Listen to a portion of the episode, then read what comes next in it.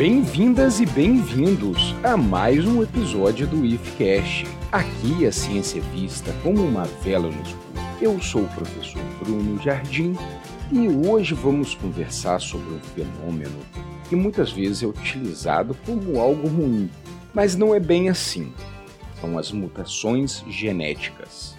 Não, pessoal. Infelizmente, as mutações não produzem um Magneto, um Wolverine, uma Jean Grey nenhum dos X-Men. Bem que podia ser, mas para embalar o episódio, vamos relembrar um pouco dos X-Men. Mais especificamente, um desenho que passava no SBT mais ou menos na hora do almoço. Às vezes eu até saía do laboratório lá da UENF correndo para ver esse X-Men e depois o Super Choque.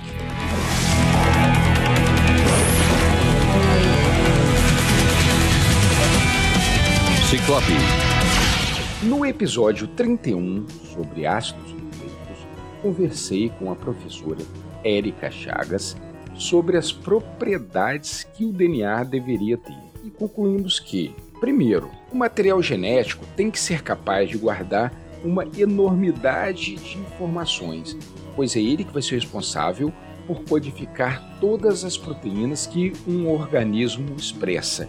São muitas proteínas, viu?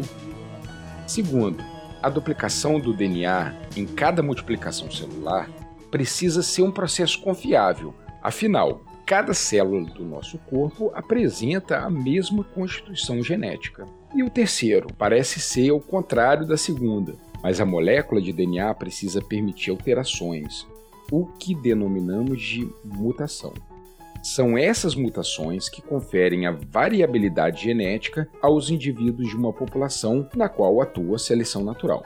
Então, uma mutação é descrita como qualquer alteração na sequência do DNA genômico e pode ser herdada resultando em uma mudança de fenótipo, melhor, aparência de um indivíduo. Quando ocorre uma deleção, adição ou substituição de nucleotídeos, principalmente no DNA, é uma mutação genética que é a pauta de hoje. Entretanto, alterações mais grosseiras, ou seja, que envolvem regiões mais extensas do DNA, podem ocorrer nos cromossomos, constituindo o que a gente chama de aberrações cromossômicas, que podem ser estruturais, como translocações, deleções, duplicações, inversões, ou também numéricas, as aneuploidias e as poliploidias. Prometo que vou fazer um episódio só sobre mutações cromossômicas. Inclusive, acabando essa gravação, já vou preparar a pauta para esse episódio, que eu acho que vai ficar muito bom. Uma questão que tenho que deixar claro é que as mutações alteram nossas proteínas. Primeiramente, temos que observar que a sequência do DNA contém a informação de como será a sequência de aminoácidos de uma proteína. No entanto, para o entendimento das consequências de uma mutação, é fundamental que você saiba que as trincas dos nucleotídeos, três nucleotídeos, que nós vamos chamar de códons, determina a sequência de aminoácidos de uma proteína. E qualquer alteração em um nucleotídeo dessa trinca pode resultar em uma mudança de aminoácidos que constituem as proteínas. Com base na mudança causada na proteína, as mutações podem ser de diferentes tipos. Vou falar de algumas alterações no DNA que podem ocorrer em um gene. Vamos lá. A mutação silenciosa. Ela não causa mudança de aminoácido, uma vez que mais de uma trinca pode codificar o mesmo aminoácido. Por exemplo, eu tenho uma sequência ATG, adenina, timina e guanina.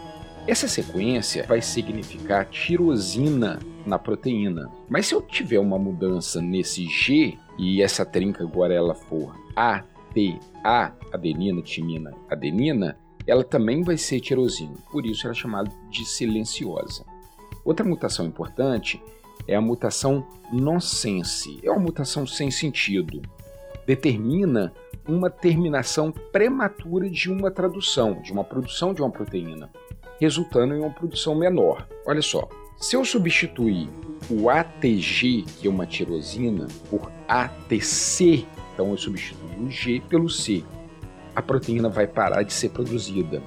Então, o código que especifica a tirosina é substituído por um código que determina o término da produção dessa proteína, gerando assim uma proteína menor, incompleta. Outra mutação importante é a frame shift, que é uma mutação no quadro de uma leitura. Adição ou deleção de pares de base não múltiplos de 3 dentro de uma região codificadora vai resultar numa mudança de todos os códons a partir do ponto onde ocorreu a alteração.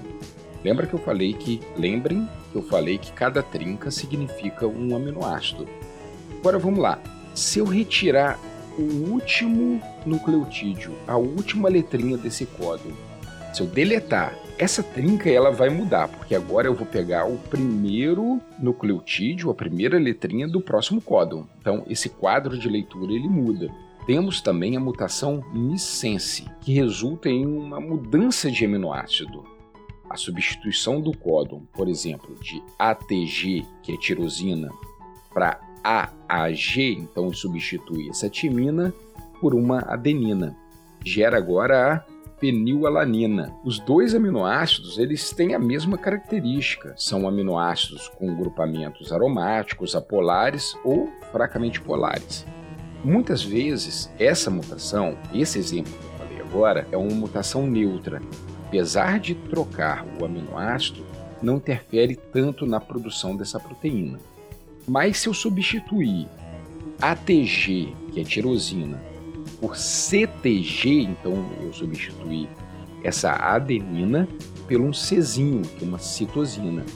Eu vou estar substituindo na proteína tirosina por asparagina.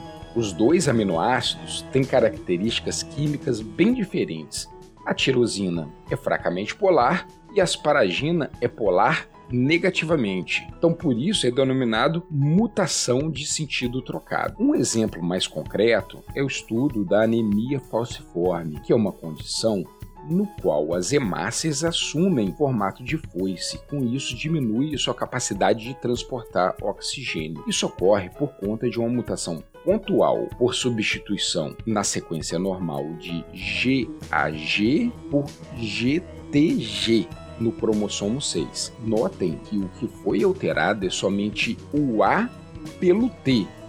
Isso acarreta a substituição do aminoácido ácido glutâmico por valina, alterando a proteína responsável pela forma da hemácia. Mas vejam bem, tudo que disse dá a impressão que as mutações são ruins, mas mutações também podem criar novos genes, novos alelos. Estes serão selecionados e, se forem adaptados a uma realidade, se fixarão na população. Volto ao exemplo da anemia fosfórica. Quando uma mutação está somente em um dos cromossomos 6, o portador consegue sobreviver e mais, não será infectado pelo plasmódium que causa a malária. Então, essa mutação para anemia fosforme é maior em locais onde a malária é endêmica. A gente fala que essa mutação ela possui um valor adaptativo para aquela região. Sendo assim, podemos perceber que as mutações é uma das fontes para a variabilidade genética, o que será decisivo para a extinção ou fixação pela seleção natural do novo gene na população.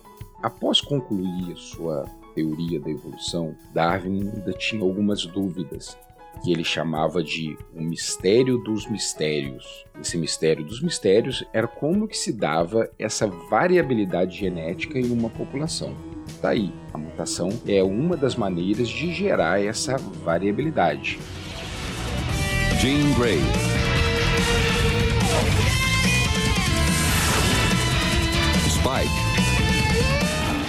Essas alterações na sequência de nucleotídeos em organismos de maior grau de complexidade pode ocorrer em tecidos distintos, caracterizando a mutação somática e a mutação germinativa. Prestem atenção, a mutação somática se caracteriza por ocorrer em um tecido somático, quer dizer, em um tecido que não vai formar novos indivíduos. Esse tipo de mutação, em geral, não é transmitida para a prole. Mas a mutação germinativa, sim, ela ocorre em tecido associado à formação de células sexuais, em células do ovário ou dos testículos. Aí sim, a mutação é transmitida para a geração seguinte, caso as células sexuais mutantes participem da fertilização. Vale lembrar que um indivíduo exibindo um fenótipo normal, né, com aparência normal, pode produzir células sexuais mutantes. Uma pergunta que fica: como surgem as mutações? Grande parte das mutações podem ocorrer espontaneamente, por erros na duplicação do DNA, danos oxidativos através de radicais livres que são gerados normalmente no nosso metabolismo, e processos mais complexos, como desaminações e depurinações, que eu não vou comentar aqui hoje. Ao contrário do que pode se imaginar, um número elevado de alterações no DNA poderia surgir caso não existisse um sistema de reparo do DNA. Lembrando que procariotos e vírus geralmente não têm esse sistema de reparo. Sabemos também que as mutações, em geral, são eventos raros, uma vez que aquelas que ocorrem naturalmente e que causam danos severos aos genes são, na maior parte das vezes, selecionados durante o processo evolutivo, o qual dificulta a obtenção de mutantes espontâneos. Além disso, as consequências observáveis de uma mutação dependem de sua localização no gene. Portanto, nem todas as mutações resultam em um fenótipo alterado. Outra questão importante é que os indivíduos eucariotos possuem um DNA não codificante. Forçando muito a barra aqui, sei que alguém vai reclamar que eu vou falar, mas eu vou chamar esse DNA de DNA lixo, isto é, não significa nenhuma proteína. Já em seres procariotos e vírus em geral, possui todo o DNA funcional, todo o DNA codificante, ou seja, qualquer alteração no DNA de um vírus de um procarioto, né, uma bactéria, uma arqueia, corresponderá a uma mutação. Já nos eucariotos, essa mutação, se ela for nesse DNA lixo, de novo, forçando a barra aqui, nós não vamos ver essa mutação no nosso fenótipo. Dito isso, preste atenção na frase. As mutações em bactérias podem causar resistência a antibióticos. É, de fato, o uso excessivo ou interrupção do tratamento aumenta a probabilidade de surgimento de linhagens de bactérias resistentes a diversos antibióticos, o que constitui um problema seríssimo de saúde pública. Mas é importante entender que o antibiótico em si não causa a resistência, mas sim seleciona as bactérias com alguma mutação resistente. Então, naquela população de bactérias, já existe uma mutação que confere essa resistência. O que nós estamos fazendo é selecionando as bactérias mais resistentes. Então, por isso, atenção: antibióticos, pessoal, só deve ser consumido no caso de infecção bacteriana e por prescrição médica. Agora, faz sentido o consumo de antibiótico para um vírus? No caso, por exemplo, agora do SARS-CoV-2? É, até faria sentido no caso de uma co-infecção. O paciente internado com sintomas de Covid e dentro do ambiente hospitalar contrai uma infecção bacteriana, mas para identificar essa co-infecção é preciso de exames de cultura bacteriana e análise genética para essa resistência, e o que geralmente não acontece. A gente pode ver a azitromicina sendo receitada dentro de um chamado kit COVID para qualquer pessoa. A chance da administração dessa azitromicina para qualquer pessoa pode gerar um problema gravíssimo, pessoal. Já que falamos de SARS-CoV-2, Vamos ver como que acontece essa mutação em vírus. Né? Os vírus podem sofrer uma mutação muito rapidamente, o que apresenta uma preocupação extra. Por exemplo, as vacinas contra a gripe devem ser modificadas a cada ano para se adequarem às mudanças virais. Todo mês de março temos uma vacina nova contra a influenza, a gripe. Outro exemplo diz respeito à elevada taxa de mutação do HIV, o que dificulta ainda mais o tratamento da AIDS. Mais um exemplo aqui. Mutações no SARS-CoV-2, como a mídia tem reportado sempre essas mutações. Até o momento foi identificado duas cepas variantes, uma no Reino Unido e a outra em Manaus, isso aí, no Brasil. Tudo indica, até agora, tá pessoal? Dia 15 de janeiro. Conferem um poder de transmissão maior e não necessariamente um agravamento em pacientes com Covid-19. Wolverine. Tempestade. Vampira. falamos das mutações espontâneas, mas e como ocorrem as mutações induzidas? Vamos lá. As mutações induzidas ocorrem pela ação de agentes mutagênicos, químicos e físicos. Dentre os agentes mutagênicos químicos mais conhecidos, vou destacar os análogos de base, são compostos que reagem com o DNA, como o ácido nitroso, usado como conservante de diversos alimentos, os agentes alquilantes, por exemplo, o etilmetano sulfonado, que induz a ligação errônea entre as bases nitrogenadas, os agentes intercalantes, a cridina laranja, por exemplo, que é um corante, ou a proflavina, que é um antisséptico de uso veterinário. Outros exemplos de agentes mutagênicos, como o benzopireno, que é encontrado na fumaça do cigarro, e a flavotoxina, produzido por um fungo, Aspergillus flavus, que cresce em amendoim e diversos grãos. Então, pessoal, não fumem e cuidado com o amendoim que vocês comem. Como exemplos de mutagênicos físicos, Vou citar a radiação não ionizante, a ultravioleta, que recebemos principalmente do Sol. Tanto que não é recomendado tomar banho de sol entre as 10 horas da manhã e as 2 horas da tarde, por essa quantidade maior de raios ultravioleta nesse período. Outra fonte de agente mutagênico físico é a radiação ionizante, que são os raios gama e os raios X. Atenção, pessoal, raios gamas não faz você transformar em Hulk, não, hein? Essas radiações são tão energéticas que detonam o DNA. Olha, mas nós já conversamos sobre ondas eletromagnéticas. Se eu não me engano, foi no episódio 27 que falamos sobre cores. Na ocasião, eu conversei com o professor Alfredo Antunes, Vou relembrar rapidinho aqui, tá? Vamos pensar aqui que a luz é uma onda. Nós enxergamos essas ondas eletromagnéticas nos comprimentos de 700 a 400 nanômetros né, que é a cor entre o vermelho e o violeta. Abaixo do violeta estão os raios ultravioletas, está entre 400 a 100 nanômetros. E abaixo do ultravioleta temos o raio X, que vai até 1 nanômetro. E menor ainda são os raios gama. Preste atenção, pessoal. Quanto menor o comprimento de onda, mais energética essa onda vai ser. Tá tudo bem? Ah, só para não esquecer aqui, um nanômetro equivale a um milionésimo de milímetro. Lince negra. Noturno.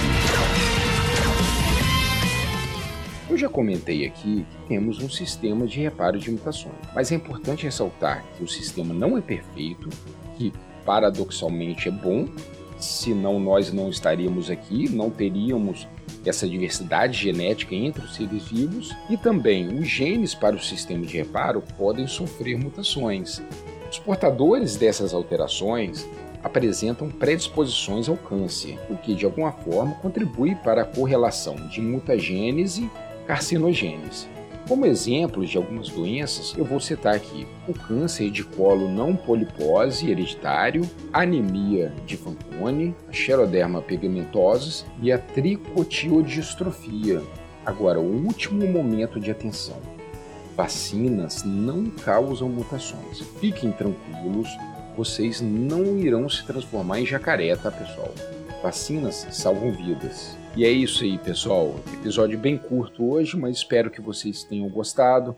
Qualquer dúvida, escreva aqui para o e-mail do IFCash, que é ifcash42.gmail.com. Um grande abraço e fui! X-Men Evolution. Versão brasileira, Van Maher.